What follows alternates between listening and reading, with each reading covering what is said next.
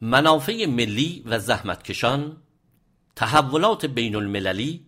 و اولویت های نیروهای چپ و ملی کشور. پس از مدتها سکوت در مورد مذاکرات وین سرانجام ولی فقیه در روز یکشنبه هفته گذشته به بهانه سالگرد قیام تاریخی 19 دی 1356 قم و با شعار حفظ وحدت و انسجام ملی و ضرورت استفاده از مشارکت های مردمی وارد صحنه شد و در این باره صحبت کرد. علی خامنه ای در میان سخنوری های بیمایه معمول و برشمردن مزیت های حکومت اسلامی بر اساس عمق اعتقاد دینی و غیرت دینی در راه آماده سازی افکار عمومی برای پذیرش شرایط طرف مقابل در مذاکرات وین اعلام کرد تسلیم نباید شد. و زورگویی های دشمن را نباید تحمل کرد. اما ولی فقیه در ضمن گوش زد کرد که اگر در مقطعی با دشمن مذاکره صحبت و تعامل شود به معنای تسلیم شدن در مقابل آن نیست. سران حکومت اسلامی به رغم رجزخانی هایشان می‌دانند که دیگر نمی‌توان واقعیت های عینی و وضعیت فلاکتبار اقتصادی کشور و مردم را به خاطر حفظ نظام و تأمین منافع عظیم لایه های بالایی برجوازی متصل به حرم قدرت نادیده گرفت و از کنار آن گذشت.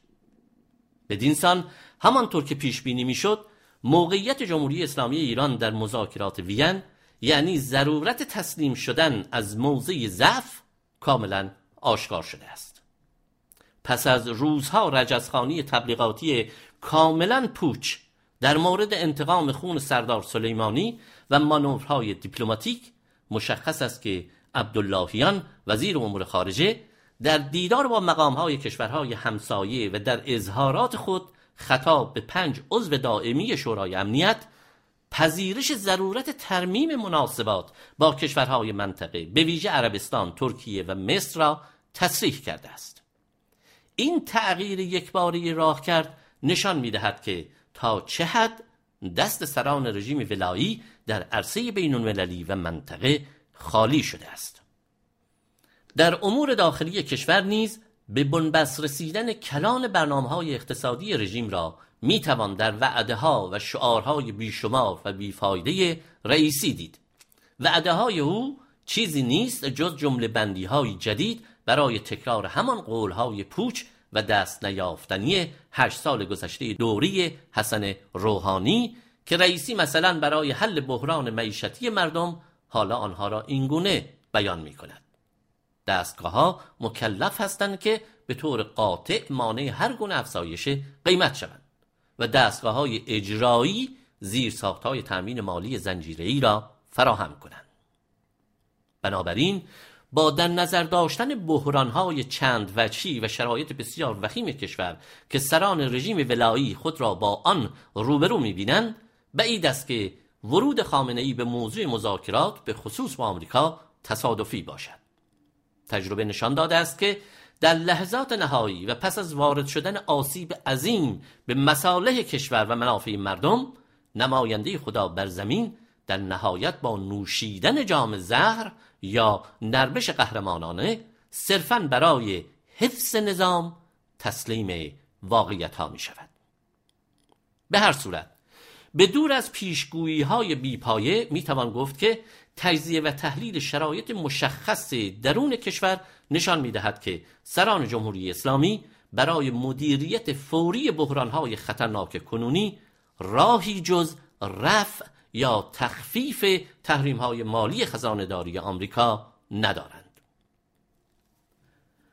برخلاف حیاهوهای برخی از محافل سیاسی کشور در مورد خطر چرخش به شرق از جانب رژیم ولایی واقعیت آن است که نه تنها این پدیده چرخش نمی‌تواند بحرانهای مالی فوری فراروی رژیم ولایی را حل کند بلکه اجرای سه دهه برنامه های نولیبرالی در ساختار اقتصادی کشور و به ویژه منافع سرمایه های مالی تجاری وابسته به دلار که نظام سیاسی به آنها متکی است فعلا چرخش به شرق را ناممکن یا دست کم بسیار دشوار کرده است. اما از منظر شرایط و کنش و واکنش های بین المللی در ارتباط با مذاکرات وین و نقش نهایی و تعیین کننده آمریکا صحنه بسیار بغرنج است و از هر گونه تحلیل سطحی بر اساس ذهن گرایی های غالبی در مورد توان و نقش کشورهای دیگر باید پرهیز کرد. برای مثال در حالی که روسیه نقش واسطه بین جمهوری اسلامی ایران و آمریکا را عهدهدار شده است در این حال بنابر منافع کلیدیش در مرزهای اوکراین با آمریکا و تهدید نظامی ناتو درگیر است. بنابراین ساده انگارانه خواهد بود اگر تصور شود در این شکل از مذاکرات نیابتی بین دو قدرت جهانی در مورد برجام یعنی مذاکراتی که کاملا غیر شفاف و در پشت درهای بسته برگزار می شوند ضرورت تأمین منافع ملی و بهبود وضعیت مردم کشور در فهرست موضوعهای مورد بحث باشد. این نوع مذاکرات نیابتی بدون حضور نماینده ای از ایران از ضعف شدید جمهوری اسلامی حکایت دارد که عملا منافع ملی را به مذاکره دو کشور دیگر در پشت درهای بسته واگذار کرده است. همچنین در فرایند تجزیه و تحلیل عوامل خارجی تأثیرگذار بر آینده کشورمان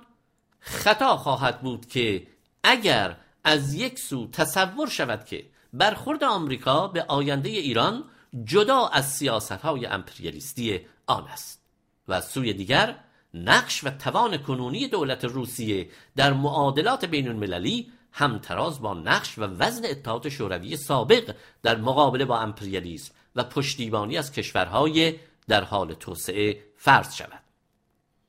واقعیت آن است که در شرایط مشخص کنونی جهان دیگر قدرتی همسنگ اتحاد جماهیر شوروی سوسیالیستی سابق و سیاست ضد امپریالیستی آن و همبستگی انترناسیونالیستیش با نیروهای مترقی و ملی جهانی وجود ندارد. اما سیاست های امپریالیستی آمریکا و متحدان آن در تضمین منافع لایه های بالایی سرمایهداری جهانی و حفظ سلطه و هژمونی نظامی و مالی بانکی آمریکا و ناتو در مجموع پابرجا مانده و خطرناکتر هم شده است. برای مثال هیچ کدام از جمهوری های سابق اتحاد شوروی و از جمله روسیه را علا رقم کنش ها و تقابل آنها با غرب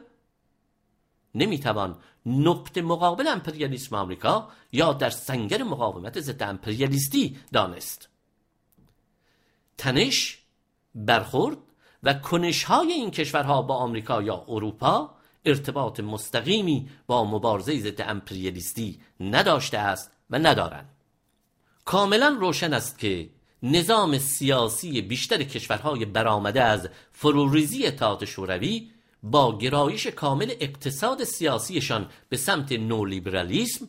در کل دچار نوعی دگردیسی اساسی شده و نسل جدیدی از رهبران و کارگزاران سیاسی کاملا متفاوت با گذشته شوروی پرورش یافته است.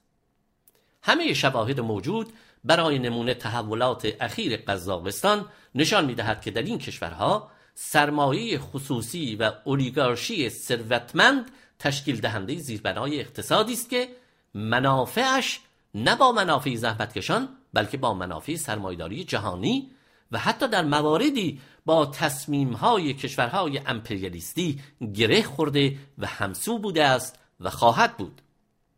بدین سان از نگاه مارکسیستی محرز است که گرایش و تصمیم های تعیین کننده در روبنای سیاسی این کشورها برخلاف منافع اولیگارش ها و سرمایه هایی که این حکومت ها بر آنها متکیند نخواهد بود. در مورد ماهیت و عملکرد اقتصاد سیاسی و کلان سرمایه های قول پیکر خصوصی و شبه خصوصی و تأثیر تعیین کننده آنها بر نظام سیاسی ایران نیز همین دیدگاه و روش تحلیل مارکسیستی صادق است. بدین سبب توجه به این نوع روش تحلیل از منظر منافع طبقاتی به مسابه معیار ارزیابی و شناخت سیاست ها و موازی رژیم ولایی در قبال امپریالیسم و سرمایداری جهانی و پردازش آن در درک روند مذاکرات برجام نه تنها برای جنبش چپ بلکه برای نیروهای غیر چپ کشور و اتحاد عمل علیه دیکتاتوری ولایی می‌تواند مفید واقع شود. هدف و اولویت اصلی برنامه حزب توده ایران در برهه کنونی متوجه مبارزه ضد دیکتاتوری ولایی در راستای آزادی خواهی دفاع پیگیر از منافع ملی و ادالت جویی به نفع طبقه کارگر و همه زحمتکشان ایران است. به موازات این اولویت های اصلی حزب ما تأکید بر ضرورت حفظ و تقویت پیوندهای انترناسیونالیستی با حزبهای کمونیست و کارگری و دیگر نیروهای ترقیخواه در سطح جهان را در راه دفاع از صلح جهانی حمایت از جنبش های کارگری و مردمی دفاع از آزادی ها و حقوق دموکراتیک و حفظ محیط زیست در دستور کار دارد. بدین سان در مورد مذاکرات وین حزب ما بار دیگر بر این نکته کلیدی در امر توازن قدرت و کنشها در روابط بین المللی تأکید می کند کشوری مانند روسیه و یا هیچ کشور دیگری نمی توانند و هیچ تضمینی نیست که روابط و موقعیت استراتژیک خودشان را در برابر تهدیدهای روزافزون آمریکا به خاطر منافع مردم ایران یا هر کشور دیگری به خطر اندازند. به دیگر سخن توازن نیروی موجود در جهان صرفا به خاطر برجام یا آینده رژیم ولایی تغییر نخواهد کرد. مگر اینکه اوضاع و معادله های کلان ژئوپلیتیک بین این قدرت های بزرگ با ادامه سیاست های خصومت آمیز کلونی آمریکا روابط بین المللی را به سوی جنگ سرد یا جنگ های نیابتی یا برخورد مستقیم نظامی سوق دهد. در این صورت ما با جهانی دیگر و بسیار خطرناکتر روبرو خواهیم بود که موضوع اصلی در آن برای کل بشر و نیروهای مترقی مشخصا دفاع از صلح جهانی خواهد بود. بحث و تحلیل همه جانبه در مورد این موضوع مهم و نگران کننده خارج از حیطه این نوشتار خاص است. اما کافی است اشاره کنیم که باید تلاش ورزید و امیدوار بود که آمریکا برای حفظ سلطه و هژمونی در حال افولش نتواند جهان را به ورطه این پردگاه دهشتناک سوق دهد. در حال حاضر با گذشت هر روز خطر جنگ سردی تمام ایار متاسفانه جدیتر می شود آمریکا و بریتانیا سیاست های بسیار خطرناکی را در تقابل با چین و روسیه در پیش گرفتند در این شرایط نیروهای چپ و ملی ایران باید با دقت و واقع بینی تحولات کلیدی جهان و بویژه میزان تأثیرشان بر مبارزه مردمی در کشور ما را همراه با دفاع از صلح جهانی مورد نظر داشته باشند. بدون سردرگم شدن در پدیده ها و رخدادهای فرعی در این یا آن کشور جهان می‌توان در قبال مسائل حیاتی کشورمان به اجماع نظری واقع گرایانهی در راه